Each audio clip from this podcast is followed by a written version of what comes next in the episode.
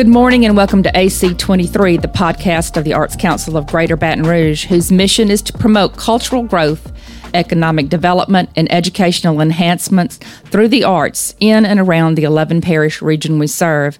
I'm your host, Pam Bordelon, and joining me this morning is Kevin Couhig, a retired businessman, recovering politician, and author. Good morning, Kevin. Hey, good morning, Pam. How are you? I'm good. Thanks for joining us. So, oh. you are the former parish president for West Feliciana. So, how did you get from politician to author? Well, actually, both of those were sort of steps I took in my retirement plan where, you know, I'd spent 30 or 40 years running a company called Source Capital in Baton Rouge. We invested in over 100 companies. We had a lot of success and helped a lot of entrepreneurs get going. And so uh, that's not the kind of business where you can walk in one day and throw the keys on somebody's desk and say, I'm retiring.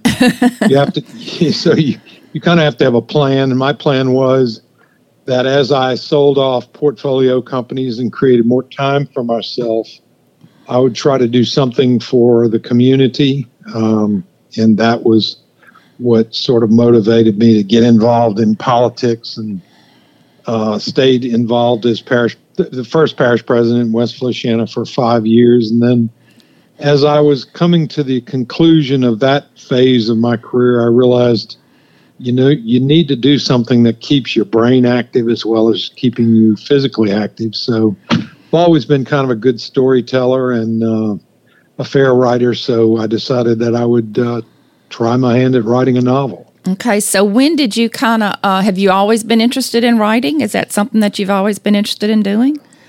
I've always written, you know, various and sundry things. Uh, you know, from uh, jokes uh, for politicians when I was in my 20s. I, I, would write jokes that they could use. And, you know, I wrote business plans and um, I wrote a lot of things for promotion and so forth. And, you know, occasionally I would write poetry. Uh, um, that uh, you know people seem to like. So, yeah, I've always been sort of a writer, but I, I always thought that it would take a lot of time to write a novel, and but it was always an ambition of mine to write at least one novel. And now that I've written one, I've come to realize how much I love it. Wish I had started writing earlier in my life, but uh, I'm already working on my second.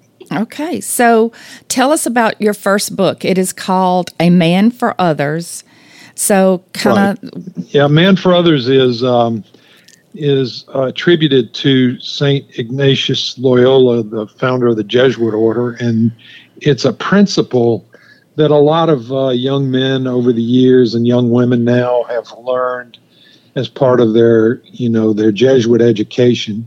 Uh, I went to Georgetown, which is a Jesuit school, and the Jesuits have had a fair amount of influence on me uh, but that that sort of stuck with me. That uh, part of what a person's supposed to do with, with a life well lived is to spend some time being a man for others, a person who works towards other people's you know happiness or better life or whatever. And so that's that's where the title comes from.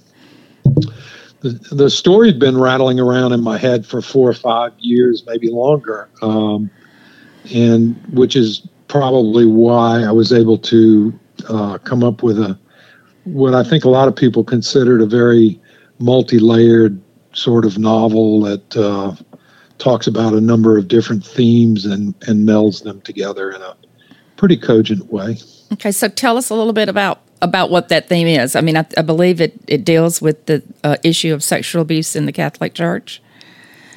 Well, that's a minor that's a minor theme, but okay. it's really not the major theme in the uh, in the book. It's it deals with um, a young man's life who comes out of Ireland in in the 70s when they were going through the troubles and you know his family was involved and and it caught him up in it and it created really a terrible sort of event that happened in his life and set the stage for the rest of his life and uh, so he leaves Ireland and comes to the United States. He's in school in Boston studying music, and and there he uh, stumbles upon a uh, young man being abused by a priest, and takes some action that really begins a, a lifetime of secrets and and uh, mystery and uh, drama.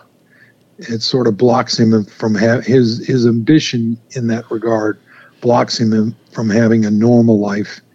Uh, and so he, he ends up in New Orleans and working in the music industry and um, and continues to uh, to do the things that he began in Boston. And ultimately, the book ends with uh, him on trial for his life in uh, New Orleans. But it's post post Katrina. The trial gets shifted to my hometown of St. Francisville, where he goes on trial.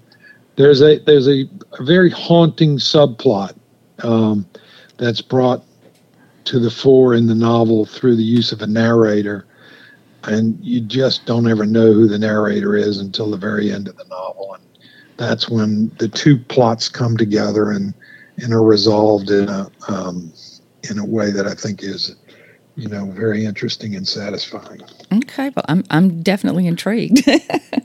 so I think most people most people that have read the novel um, recognize that uh, it's a pretty good story and it's got some very interesting characters, mm-hmm. which, by the way, is one of the things that I learned as a as a first time novelist that you create these characters to move a plot along, and then the characters seem to take on a life of their own, and they bring your story in directions that you're you really didn't set out for, but uh, find uh, interesting yourself, so you keep going. So it's been it was a really good experience, and it's. Uh, you know, I finished the first, and and now I'm working on the second, and uh, having the same sort of experience. So tell us. So you're in North Carolina now. So right. is is that? Mm-hmm. Are you? Did you move? You, is this just your writing getaway, or do you? No, we we we spend half. We're spending half the year in St. Francisville and half the year in North Carolina now. Okay. This is our second year in North Carolina for the summer, and from what everybody tells me about the weather in St. Francisville, we couldn't couldn't have picked a better summer to be gone. You so. picked a good summer to not be here.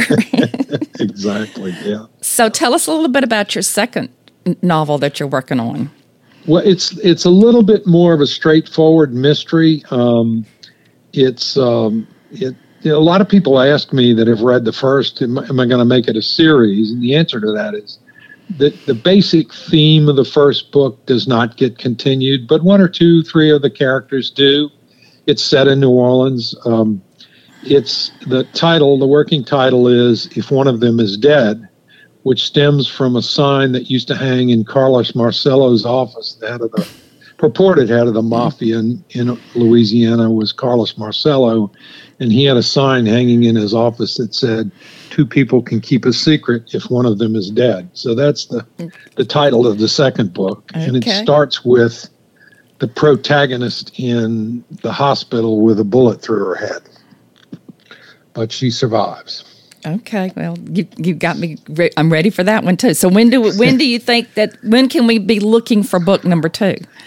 Well, I would I would like to say uh, this winter, but it may may be more likely next fall. What I what I have found is that I'm pretty disciplined. I usually can write a thousand words a day, but I can't write five days a week like a lot of authors do. So I I spend a lot of time working on uh, mentally preparing backstories for characters and so forth, and I write you know two or three days a week and the last novel was about 100,000 words. This one will be roughly, maybe a little bit shorter, but roughly the same. So, you know, you have to write it and then you have to rewrite it and then you have to rewrite it again and then you get your editor involved and they make you rewrite other parts. So it takes quite a bit of time, but it's a very enjoyable process to me. I, I love doing it. And, you know, I have the perfect environment in which to write. So, both in St. Francisville and here, I have a place that's, uh, you know, very conducive to sitting and, and thinking and writing, and yeah. and I enjoy the process. So you you you've got a lot. Both of your books tend to be set at some point in New Orleans. Do you find that uh, a fodder for settings and and storytelling? Well, the first book has a number of settings. It starts in Ireland in a little town called Belturbet, and the first roughly quarter of the book is set in Ireland. The second is set in in uh, Boston, um, and then the the protagonist moves to Mobile briefly, and then into New Orleans. So the second half is mostly in New Orleans and uh, a little bit in St. Francisville, where the trial takes place. Um, my my um, my second book will be primarily in New Orleans, although there's a couple of uh, couple of scenes that will take place in Portugal and uh, and some other places around the world. So you know, I, I I think I think one of the things that makes a novel interesting is when you bring characters in and and locations in that people aren't completely familiar with. Uh, and so that's part of what I'm trying to do in the second novel as well. Okay, so have you have you been to Ireland? Have you been to? Is Couhig an Irish name? Couhig is an Irish name. My family is from Ireland. My grandparents were both Irish on uh, my father's side.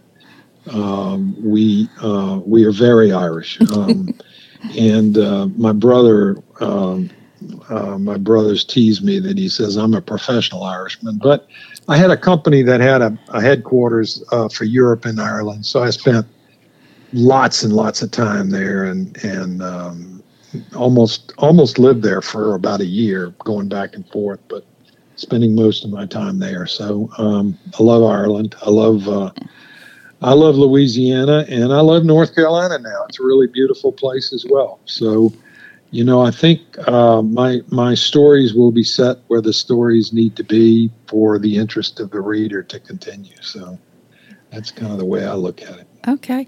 So um, you mentioned that you went to Georgetown. So, right. are did you grow up here in Baton Rouge, or?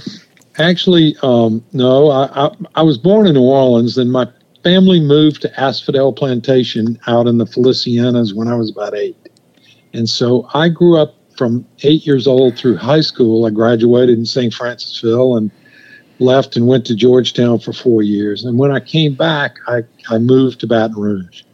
And I basically spent the next 30 something years in Baton Rouge until my kids, I have three boys, um, and they were all, you know, reared in Baton Rouge. And so when they started going off and, you know, creating their own lives, I decided that I was a country boy at heart and I moved back to St. Francisville. Okay. Okay. Mm-hmm. So what drove, uh, where did you get the politics bug? Where'd that come from? Well, my family's always been involved in politics. And I used to actually, when I first came back from Georgetown, I ran political campaigns for about, I don't know, 10, 15 people.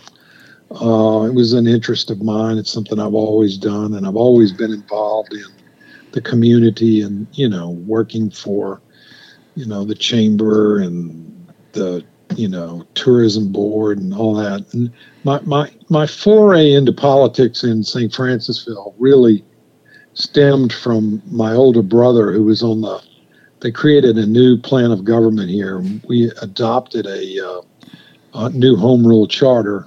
I was over in Ireland, and my, my oldest son, Peter, called me one day. He says, Dad, I hear you're running for parish president. And I said, What? And he says, Yeah, it's all over town. You're running for parish president. I said, Well, where did you hear that? He says, Your brother Sam's telling everybody. So, and then my brother Sam called me and said, Hey, you going to run for parish president? I said, Well, frankly, Sam hadn't thought about it. Why should I do that? And he said, Well, this new home rule charter is going to create a lot of, you know, animosity at the beginning because they always do. You know, you adopt you go away from a from the old uh, police jury system to a home rule charter, and there's always a lot of controversy. Yeah. Um, and everybody here thinks you're the only one with thick enough skin to put up with it. So, so they talked they talked me into it, and I I really enjoyed the process. I went out and I knocked on every door that I could find in West Feliciana Parish, and I I won pretty handily. Um, and then true to my brother Sam's word, there was massive controversy every time we tried to do something differently than had been done under the police jury system for about two or three years. And then I had to run for reelection after two years because because the um, the home rule charter had a presidential election halfway through the term of the police jurors. So I got two years working with a police jury that was now a parish council. So all the people that had had executive authority for two years, lost it on the day I got elected. Oh. So naturally, I wasn't very popular with them. Uh, but after two years, uh, uh, the home rule charter survived. Things settled down. I ran for reelection. I won again, you know, fairly handily. And then I did it for another two or three years. And I, you know, I never was, never saw myself as a politician.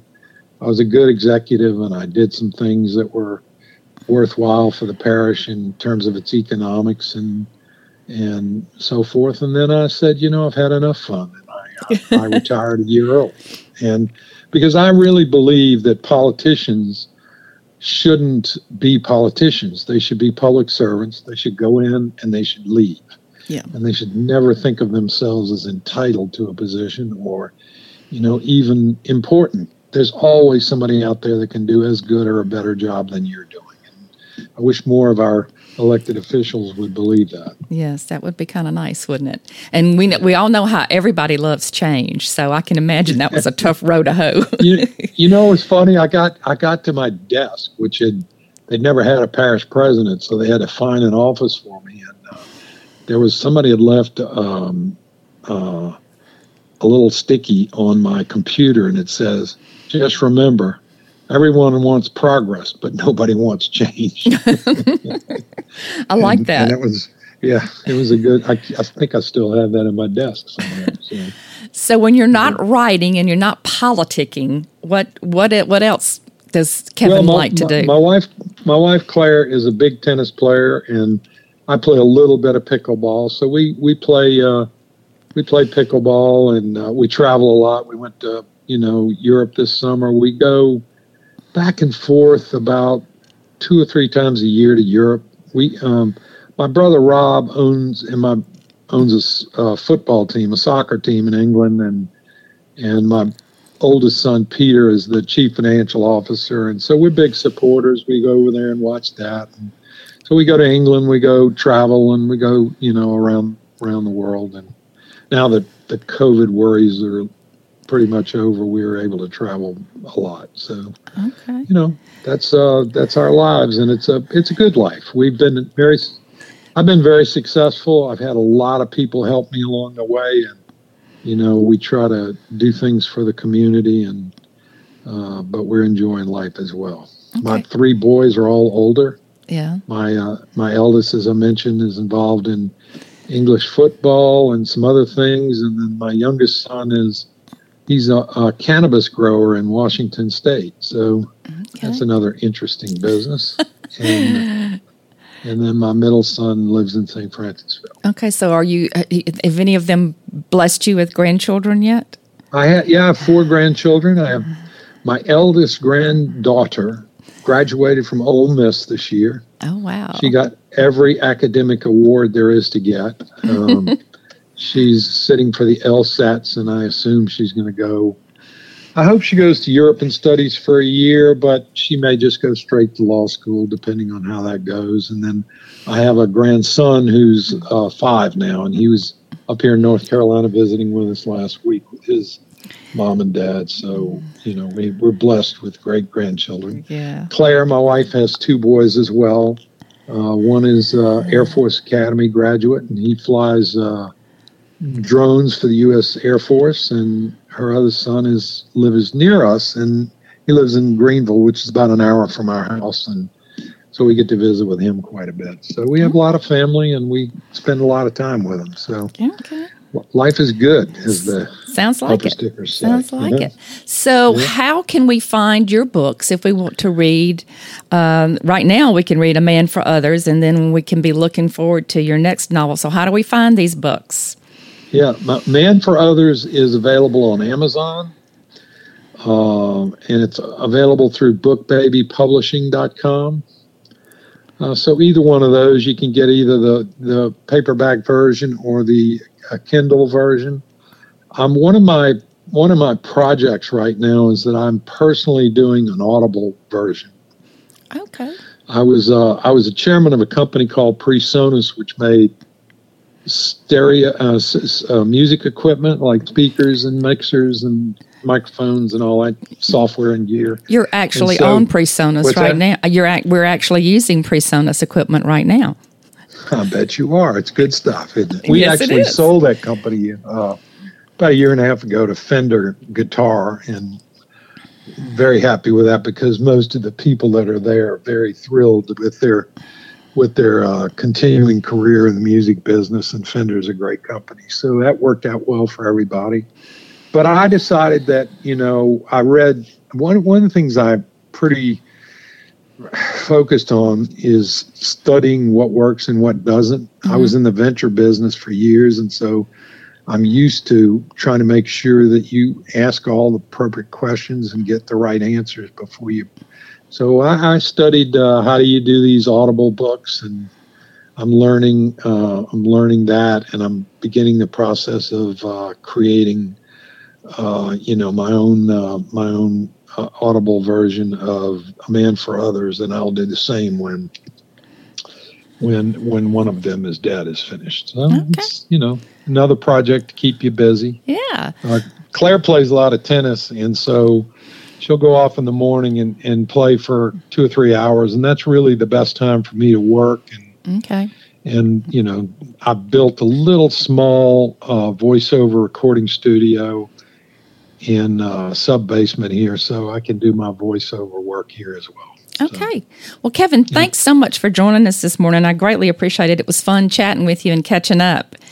Well, and, thank you, Pam. I'm going to be um, I'm going to be at the Louisiana Book Festival in October, so I'd invite people to come out and, and meet, and we can talk about the book, and I can sign copies there as well. So, sounds, but I appreciate you guys putting me on the air. You know, I told people that becoming an author at you know 70 plus is a lot like trying to start a rock band at 70 plus. People don't see a long term future. They're not really that anxious to, to, to, work with you. But I've had a lot of people that have helped me along the way, and I'm really grateful to them, including to you.